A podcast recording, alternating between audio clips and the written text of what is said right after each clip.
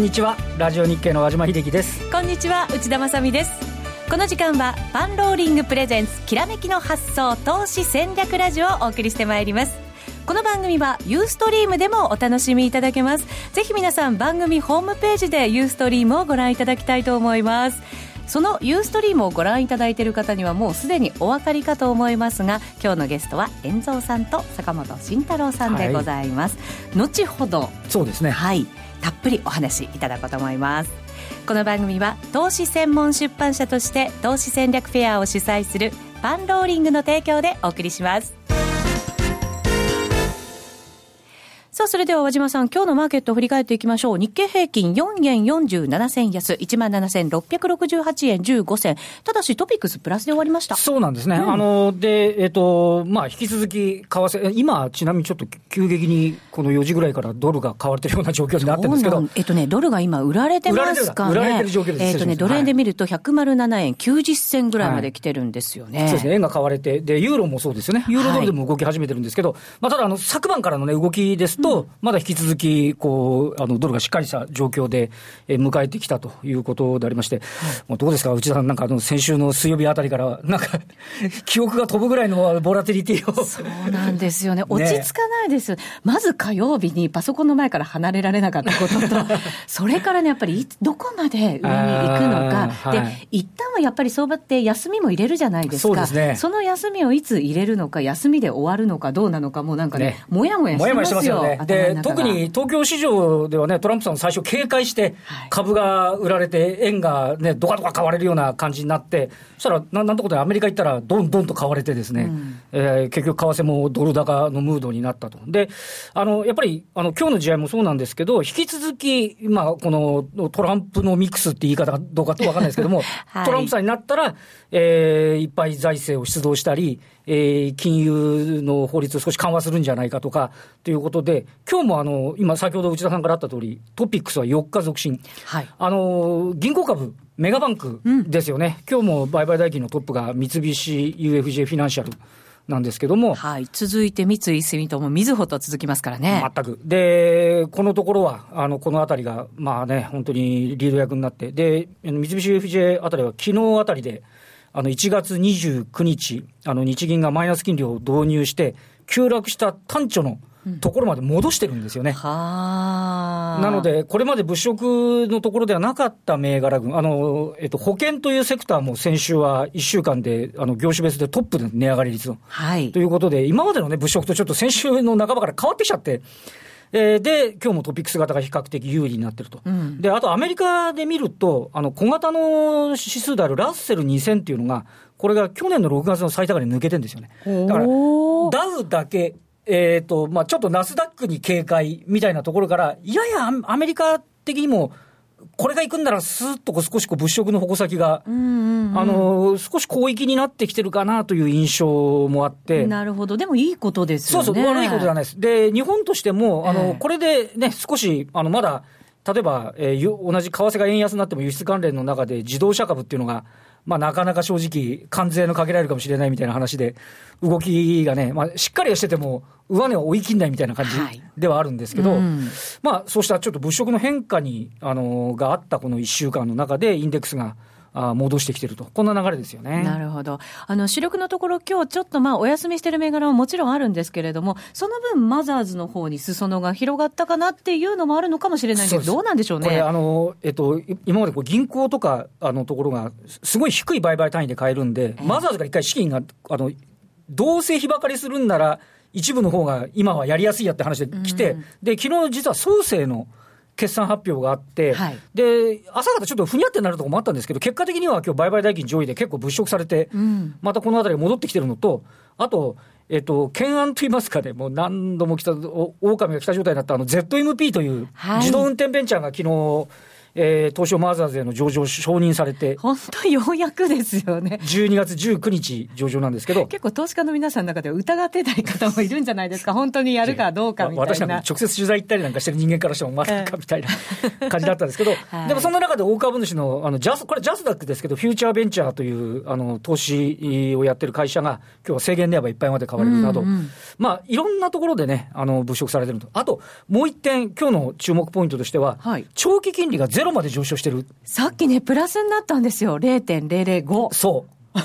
ね、9月21日以来。9月21日以来なんですよ。ね、あの要は日銀が今度はあの少し利回りを立てるって話をした時以来の話になってきて、はい、瞬間ね、見ちゃいましたもん、ね、ずっと数字見てて、だから、先週の水曜、火曜まであたりと、その後と、ちょっとマーケットがね、なんか流れとしては変わりつつ、でもなんか全体として商いも盛り上がってて、うん、まだ推進力がね、そこそこあるんじゃないかっていうような感じではありますよね。トランプ相場に加えて、なんか年末らしい相場もなんか加わってきた感はあるんですよね。おっしゃる通りですね、まあ、そういう動きがちょっと出始めてるということになりますよね。どうなんですかね、このままずっといっちゃってくれたりとかするんですか？あの日経平均でいうと、あの2月と6月に1万5000割れて、えー、これに2点底つけてるんですけど、その間の山、いわゆるネックラインっていうのが1万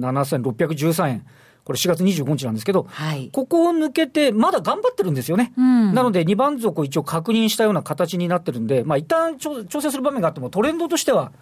少しこう強めな部分、あとはどうですかね、アメリカ主導で上げてきてますから、ん。なんか今週17日にあのトランプさん、日本あのトランプさんとあの安倍さんの、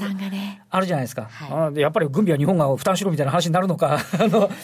ね、まだでも最初じゃないですか、初対面でね、そんな難しいこと言わないでいてほしいなと思うんで。す。けど、ね、さんとの対応みたいに、ちょっと丸くね、はい、なってるかどうかとか、そのあたりもちょっと株式上には影響あるかもしれないですね。そうですね。交換されるのか、嫌気されるのかっていう感じですね。ですね。はい、さあ、このお二人はどう見てるんでしょうか？注目ですよ、だって、あのね、トランプショックのどう乗り切ったのかって、すごい気になりますね。聞きたい、聞きたい、はい、この後はゲストインタビューです。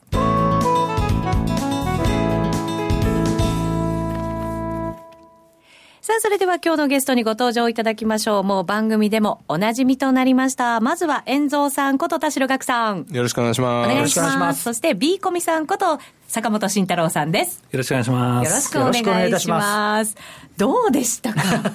この一週間。すごいボラティリティでしたね。即座に来ましたね。はい、全員外しましたけどね。いや、僕僕らも含めて、だって、一人、ね、基本は、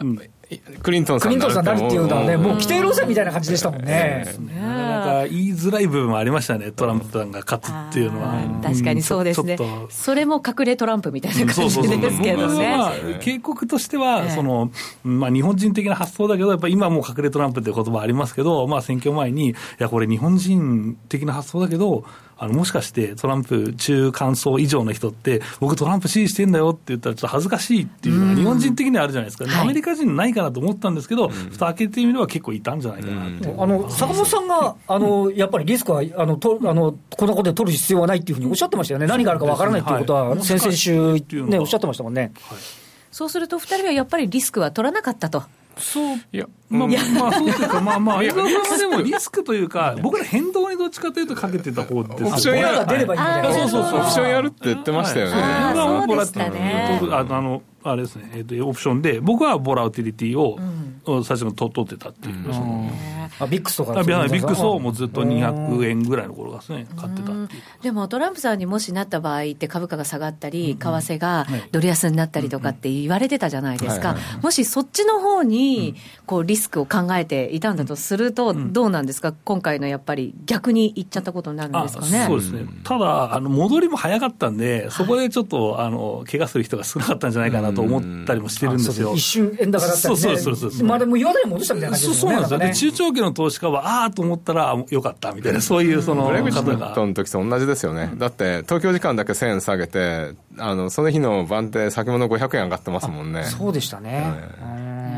さて、ここからがやっぱり気になるんですけど、ここまでぐいぐいぐいっと上がってきてくれて、こう休憩入れてませんよね、相場もね。そうすると、やっぱり普通に考えたら、休みも1回ぐらい入るんじゃないのっていうのが、こう気持ちの上ではあるんですけど、お二人どう見るんですか？そうですね、まあ、こう今の定点観測をしてみると、明らかに行き過ぎてるんじゃないかなというか、すごく来てるなっていうのは、やっぱり米国債がですね、あの金利上昇はすごく目立つなっていうのがあるんですけど、急激になってるから、やっぱり保有してる方とかは結構大変な感じですよね。そうですね。あの特に債券の場合、前もこれ言ったかもしれないですけど、そのうんなんていうんですか、もともと変動がない、その決まったキャッシュフローが入るものとして買ってるんで、やっぱり変動は嫌うんですよね、どうしても。それがずれてくるし、あとまあよくそのバーショックとか、まあ、日本ではあ,、ったじゃないですか、はい、ああいう感じでその持てなくなっちゃうこともあるんですね、その変動のバラティティが上がってくることによって。そうすると、じゃあ、売りが売りを呼ぶみたいな状況になってる、はい、そうですね、まあ、アメリカもあれですけど、まあ、日本はかなり顕著にそこは出るところで、何回もありましたね、そのバーショックとか、縦歩ショックとか、運用部ショックとか、まあ、ずっとその債券のショックは、あのまあ、大小あったんですけど。うん。ちょっとこれだってアメリカだって金利が上がりすぎることってリスクになるわけじゃないですか、うん、そうですね、しかも FOMC で上げるって言ったって、その織り込みだけじゃもちろんないわけですもんね。ね。もうこれ、田代さん、1回分、2回分ぐらい織り込んじゃった感じですか？そうですね、もうかなり織り込んでるし、ね今日も話してたんですけど、うん、今まで配当利回りが、あの高くて、要は日本もそうなんですけど、債券利回りが低いから、株買うよねっていう発想だったじゃないですか、まあそまあ、それ以外のことでも買うけど、それが今、配当にあのアメリカに関してはあの10年債利回り、配当利回りを超えちゃったから。あのそうすると、それだけの理由で株に買うってことはもうできなくなっちゃいますよね。そうですね、あと、日本の投資家がやっぱりヘジ付き外債やってて、あのヘジ付き外債っていうのはお金を借りて、あの為替の変動リスクを取らないで、米国債に投資して、米国債は、よりの方が JGB よりあの金利が高いからその分をちょっとだけ取りに行くっていうのが、うん、あの政府の外債投資だったんですよ、はい、それが、えっと、こうなってアメリカの金利上がっちゃうとお金借りるコストが高くなっちゃうんで、はい、えっと、ヘッジをつけるとマイナスになっちゃうんであのちょっとそれをどうしようかって多分今、話になると思うんですよね。それがあったから、あの、そのトランプショックの前の時って100円あたり政府が買ってるって話になってたじゃないですか。だからそういう動きって今後は出てくるかもしれないですよね。へえそしたらこう、どんなことが考えられるんですか、この先のマーケットで、まず債券だと、はい、さらに金利が上がっていくっていうふうに考えておいた方がいいんですか、それとも。ですね、ポジション的には、やっぱり投げなきゃいけない人は投げるんで、金利上げてるっていう部分もあると思うんですけど、はいあのやっぱり先ほど遠藤さんおっしゃった通りですね、株から為替にお金がどんどん移ってくると思ってるんですよ。株から、はい、債券利回りが結構魅力的になってきてるそうそうそうなんですよ、で多分 SP の、はい、SP の配当利回り、多分2%か2%ちょっとぐらいだったと思うんですけど、あまあ、2%前半なら間違いないんですけど、それがですね、債券とも多分逆転しているはずなんです、ね、2.3とかですもんね、そうです、そうです、はい、であの日本の政府の投資行動で、えーまあ、配当利回りが欲しいから、高配当株買うという話はまあずっとあったんですけど、まあ、それ、アメリカもまあ多分一緒で、でそこの株が、まあ、あのリスク取って、えー、株を買わなくても、その債券で同じぐらいの利回りを取れるんであれば、もう株売っちゃって、債券に戻るよっていう人が多くて、で今まではその債券が買われすぎて、多分ポジションもかなり持ってたと思うんですよ、でそれで、まあ、1.5%割れとかまでいっちゃって、この債券の利回りじゃ合わないから、しょうがなくリート買います、しょうがなく、えー、まあ株買いますという感じになっていて、配当を、まあ、そのリスク取りながら取ってた分が、もうこれはもう一応リスクフリーと言われている、あのまあ、債券の方に移すという行動があるんで、どうしてもその株価がやっぱ上値はしばらく重いはずなんですよ、落ち着けばですね。だから僕はこのどんどんこの、まあ、2万ドルまでとかいう人が最近ちらほら出てきましたけど、なかなかそれはすぐはいかないんじゃないか、そこは、えっと、SP と、あナスダックはまあ確かにいろいろその、えー、まあファングビガで売ったとかいう話がい。ろいろまあ出てたと思うんですけど、はい、SP なんですね、やっぱりアメリカで。みんなニューヨークダウ日本人も日経平均やっぱ見見がちですけど、トピックスがやっぱり全部ですよね。はい、で、それ全体が見えるのがトピックスで、えー、まあそれ SP なんですね、アメリカで。その SP の株価がダウほどやっぱり上がってないので、はい。うんだからそこはあのやっぱり売ってる人がいるのかなと思いながらですね。今、債券の話で聞くだけでも結構ボラがあるような感じですよね、やっぱりいろんな人たちが理解してるような、イメージが出ますよね。でも2.3超えてきたら、やっぱりちょっと行き過ぎみたいなところもあるわけですよね、債券の中ではね。まあ、僕ら2.1ぐらいからも行き過ぎちゃいましたね、気が早いのかな年初と同じレベルなんですよね、2.2ぐらい戻ったん戻ったんで、そうすると、あの坂本さん言ったみたいに、まあ、そろそろじゃあ、ちょっとここ買ってもいいかなっっていうね、あと、あの、新興市場からお金が流れてるじゃないですか。はい、あの、新興国がやっぱり債券売られて、通貨が安くなって、まあそのお金ってやっぱり、米国債行くのかなって感じもしないでもないですよね、トランプさんが自国にお金持ってきてくれれば負けるぜみたいな話。で、みんながすって引けてますよね、今ね、新興国からね。本当にね、はい、まあそうできるかどうかはこれから、でも警戒しちゃってますもんね。はいさあ、さてさて、今日もいろいろお話伺っていきたいなと思うんですけれど、こんな相場の中で個人の方はしっかり買えるところで買えたのかっていうのもね、すごい気になるところなんですよね。あの、前回も伊藤さんの話聞いたじゃないですか。はい。はい、うちに居候している、まあ、トレーダーなんですけど。はい。はい、だから、坂本さんのビーコミさんの、まあ、弟子みたいな感じですよね、存在ではね。この相場、どんなふうにされてたんですか、伊藤さんは？伊藤さんはですね、まあ、今、まあ、デートレの短いのをずっとやってるんですけど、やっぱ相場感を持ってない部分がやっぱあるんですね、その1日今日どうなるっていう動きとか、あとまあマクロの動きから、まあ、今週どうなるっていうのがなくってですね、でそこをなんかもうちょっとつけた方がいいんじゃないっていう話をしてて、はい、で、まあ、当日、あの投票日。開票日か、開票日ですね。で、開票日に、じゃどうするの？ってちょこちょこデートでしたんですよ。うん、でもうダメだろうと。とりあえず、あの、売りか買いかだったら、今日は売りだろうっていう話を、まあ、伊藤さんにしたんですね。はい、で、それで、まあ、伊藤さんの、まあ、売買の話がね、この後出てくるんですけど、はい、まあ、その前に、どうしても僕、僕らの話を、うん、そうですか？そうですね。していただけますか？いた方がいいですかね。はい、まあ、でも、先週僕ら言った通り有言実行ですね。そうですね。あ先々週か。あの、まあ、ボラティリティが出ますというのと、ブレグジットに似てる動きがあるという話を、まあ、してまして。前日から似てきましたよね。そうですね。はい。上がってきて。えどっちかと分からない。で、もう僕のツイッター等々で言ってるんですけど、あのですね、あの、ヒラリーさんのメール問題ありましたね。ありましたね。はい、あれが、あの、まあ、解決したから、あの、結局、ダウがドーンと上がったわけじゃないですか。はい、で、あれの読み筋は、あの、投票とは関係ないんじゃないかと僕は思ってまして、投票後にヒラリーさんが勝ったらポジティブな内容なんですけど、うん、あの、ヒラリーさんの支持者はそれは嬉しいですよと。で、トランプの支持者は、あそうですかと、うん、一番重要な鍵を握ってる無党派層は、別にヒラリーさんのメール問題が白になったからといって、投票行動に結びつかないと思うんですよ。だからなんでここでみんなあのポジティブになってるのと、ブレグジットと一緒じゃないかという話もずっとしていたんですけど、はい。これ日本特有のなんか受け止め方だったんですかね、ああいうのって。いや、あれはアメリカ、アメリカも上がって世界的にそうなんですよ。一瞬あれだけど、またね、あの、トレンドがガーッと上がってるっていうね。やっぱり日本とそう変わらない。日本がそれを真似してたのかもしれない。です。ね。フリントンさんのメール問題と、あの、トランプさんの毒舌は別にもう支持率に関係なかったそうなんですよ。あそこでは。投票行動に結びつかないはずなんですよ。そうなんだ。それをもう度外視して、なんか違うところを見て、投票行動になったってことなんですよね。その分が上がっちゃってるんで、ここからもしクリントンさんが勝ったとしたら、その伸びしろってどのぐらいあるんだっていう話になると、ロングかショートかだったらショートだし、ボラティリティ取った方がいいんじゃないかっていう話を、まあ、ずっとしてたっていう。ヒラリーさんだったら、じゃあ、出尽くしみたいな感じそうですね、まあ、ひょっとしたら出尽くしかもしれないし、まあ、上行ったとしても、やっぱりもう、もともとのニューヨークダウの PR はもう20倍まではいかないですけども、近いところまで来てるし、うん、そう供与できるんですかっていう話もありますよね。うんそういう考えのもとに、先ほどの、はい、こう、金融商品を仕込んだとそうそうですね、はい、いうことになるわけですね。そうですね。で、まあ、僕らポジション外してきて、はい、まあ、えー、遠藤さんは、えー、と日経225のオプションを買って。買ってこれね、すごいですよ。聞きたい。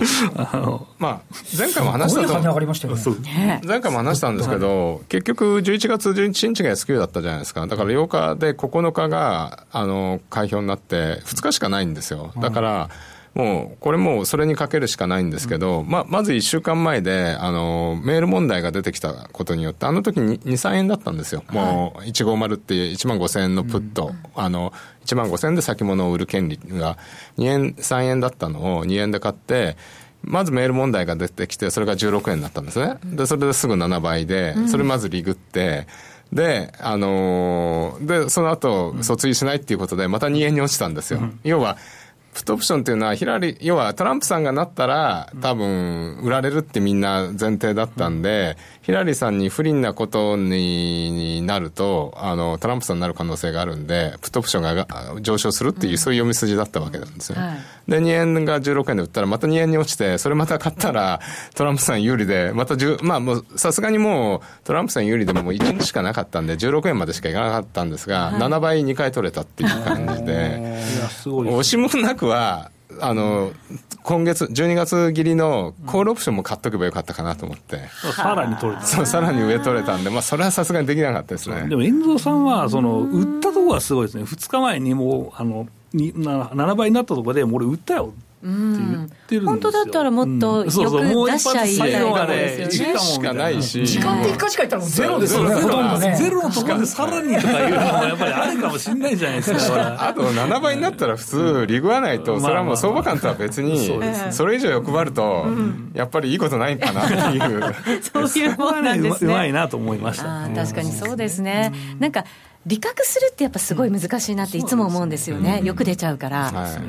そういうのってやっぱりなんかこういう感覚みたいなものが養われてるんですか、ね、あの150ってってちょっとあの時は1万7000円近くで離れたところじゃないですか、うん、そこのやっぱり安くなったところが 2, 2円とかのあれがやっぱり一番その効率は良かったかなと思うんですけど、だめでもそれだけ捨てるだけって話ですよね。そうそうそう。ですよね。だにあの2円ですから1枚買って2万円で10枚買っても20万ですから、まあね、あの、まあいいかみたいな。はあ、なんかやっぱりこう、オプションとかうまく使えると、うん、なんかものすごい資金の、なんていうんだろう、うん、効率が効率が上がるっていうか、ね、利益率が高いっていうか。だからその、期日が決まった、そのイベントリスクは、あの、まあ、要は、イベントリスクって本当どっちになるか分かんないから、取れないじゃないですか。だから、あの時はお互い株のロングポジションは外して、どあのこれしかないよねというで、まあ、結局上がっちゃったからね、ロング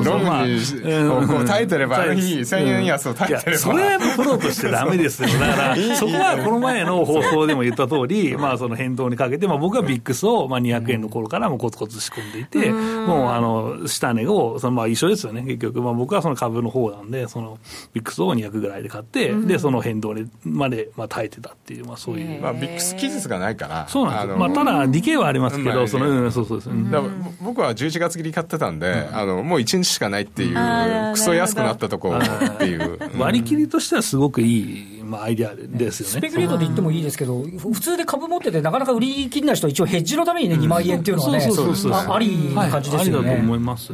本当上手にやらないといけませんね。そういう意味ではビックスなんかも上手に使えたりしますもんね。そうですね。このもうかなりもう変動幅がもうない状況になってたので、あの下値は硬かった。まあ短期で言うと下値は硬いので、非常に使いやすいあの商品だったなと思います。えー、なんか1枚から買えるそうそう、1枚が200、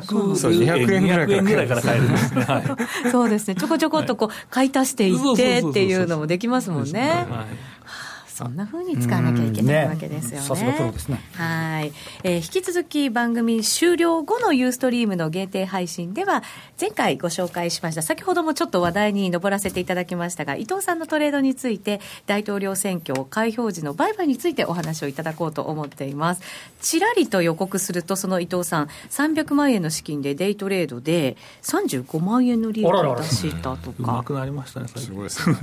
ねはいえ、これ、ビーコミさんのアイデアはもうもちろんあったわけですよね？そうですね。僕のアイデアでとりあえずやれっていう話をして、まあそこは詳しく話そうかなと後から思うんですけど、あれショートで、まあ、個別銘柄10銘柄ぐらいに分散して、ビックスを買ってっていう、うん、まあロングショートなんですけど、基本まあポジションショートですね。うんうん、まだ始めて4か月でしたね。はい、4か月ぐらいですね。はい。結構頑張ってますね、ね、そんなふうにうまく使えるようになるんですね、ね頑張ればね、えーと、うん、そんなエッセンスがたっぷり凝縮した株スクールもすごく興味あるんですけど、スクールでもそれ、同じように学ぶことができるんですか、うん、そうですね、解説は詳しくは入れてましたね、この前の講義は。あ、そうなんですね。ですし、まあ、なんでそういう考えに至ったのかとか、うん、あと僕らがまあラジオでもまあ 2, 回2週間に1回しかないですけど、まあ、あのこういうふうな見方って基本的にみんなしてますよねとか、今の読み筋ってこうですよねっていう話を、まあ、ずっとデイリー。週4ぐらいですか、うん、そうですね、やってますね、ほぼ毎日、ほぼ毎日やってます、はい、やっぱり相場ってその日その日、なんとなくね、雰囲気変わることってあるじゃないですか、はい、そ、ね、の日変わりますし、つながってるものもあるしみたいなね、ところありますよね。そういうのってなかなかやっぱり始めて数か月だと、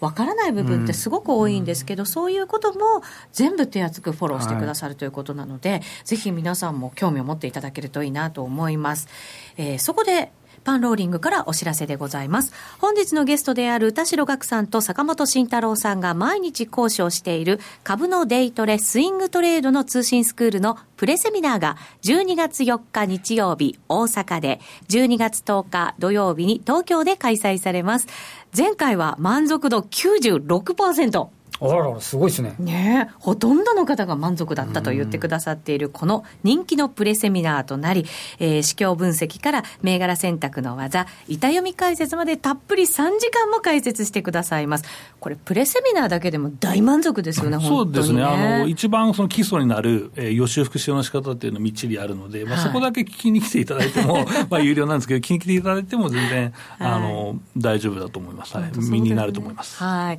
受けていただいて、さらに知りたい、毎日知りたいということはですね、はい、あの、いらっしゃると思いますので、そちらの方はぜひ株スクールにも入っていただきたいなと思います。そのプレセミナーとともに、いよいよ株の通信スクールが再開されることになりました。前回ね、前になっちゃって、入りたい人も入れなかったと。はい、そうなんですよ。それで2期を募集することになりまして、おかげさまで、はい、運営の方もだいぶ軌道に乗ってきまして、はい、あのご迷惑かけることなくですね。効率的に学べるように日夜ですね、スタッフともどもやっておりますので、はい、頑張ってくださってますのでぜひ皆さんもご応募いただきたいと思います。株の通信スクール新規募集をこの12月から開始することになりましたのでぜひこの機会にご参加ください。その他12月3日土曜日にトレードステーションセミナー12月4日に FX で著名な悦子さんのセミナーも大阪で行われます。また、人気の大岩川源太さんの投資カレンダー2017がパンリン、パンローリング運営のトレーダーズショップでお買い求めになれます。えここでお買い求めいただけますと、ここでしか手に入らない源太流投資の極意基本編の動画をプレゼントしています。こちらも興味ありますよね。ねはい。源太さんもずっと長くね、相場見てきた方ですから。全くです。はい。ぜひこちらもゲットしていただきたいと思います。これらの詳細については、きらめきの発送番組ホームページからご確認ください。さて、今日はですね、遠蔵さんと田代岳さんに来て、あ、遠蔵さんと田代岳さん。同じじゃないですか。慎太郎さんにそう、お越しいただいたんですがですね、お土産を頂戴しました。お宮付きの番組になりましたよ。あ、ユーストリームのご覧いただいている方にはちょっとちら見せドーナツなんですけど、はい、えっ、ー、とこれ原宿？表参道にあるお店なんですね。そうですね。神宮前小学校の裏ぐらいなんですけど。焼きたてドーナツ店マカノンオープンしたてですね。はい。あ、えー、ビーコミさんがもう食べてる。もう、もう食べちゃってますね。あ、美味しそう。パクパク食べてる。グルテンフリーなんですよね。あ、そうなんですね。柔らかいです。なんか、お友達が経営してるとか？はい。まあ、あの、手伝ってるお店なんで、昨日ちょっとレセプション行ってきたんですけど、はい、まあ、美味しいんで、この持ち、持ち感がなかなかいいんで、もし原宿行かれた人は。はい、ぜひぜひ、焼きたてドーナツ店、マカ飲んで、ぜひ、お調べいただきたいなと思います。遠蔵さんのお友達がいます。さてさて、番組もそろそろお別れの時間近づいてきましたが、どうでしょうね、ドル円がさっき一旦108円切ったんですけど、また戻ってきたりとかして、結構なんか、ね、底堅い感じ、あと、金利が東京でも0.005プラスになってみて、ね、久々にでですね。そうなんですよね、どうだろう、ちょっとどうなんでしょうね、明日の相場。こう見ていく上で、どんな分析されます、今の段階で、まだまだまずはアメリカですよね、そまあ、そこの金利に多分一番みんな注目、うん、まあ、日本の株の投資家はやっぱりそのダウがどうなるっていう話だと思うんですけど、はい、金利ですから、金利をよく見て。まあ、昨日2.228までね、はい、あの10年債行って、うん、どれも8円の50ぐらいまで行ったんですけど、ちょっとその後重くなっちゃってきてるし。うんちょっとそのやっぱりドルが全般的に昨日ドル2円近く上がってるんでさすがにちょっと一服感あるかなって感じしますよね、うん、そうですね。この後はユーストリームで配信されます。そちらもぜひご覧ください。この番組は投資専門出版社として投資戦略フェアを主催するパンローリングの提供でお送りしました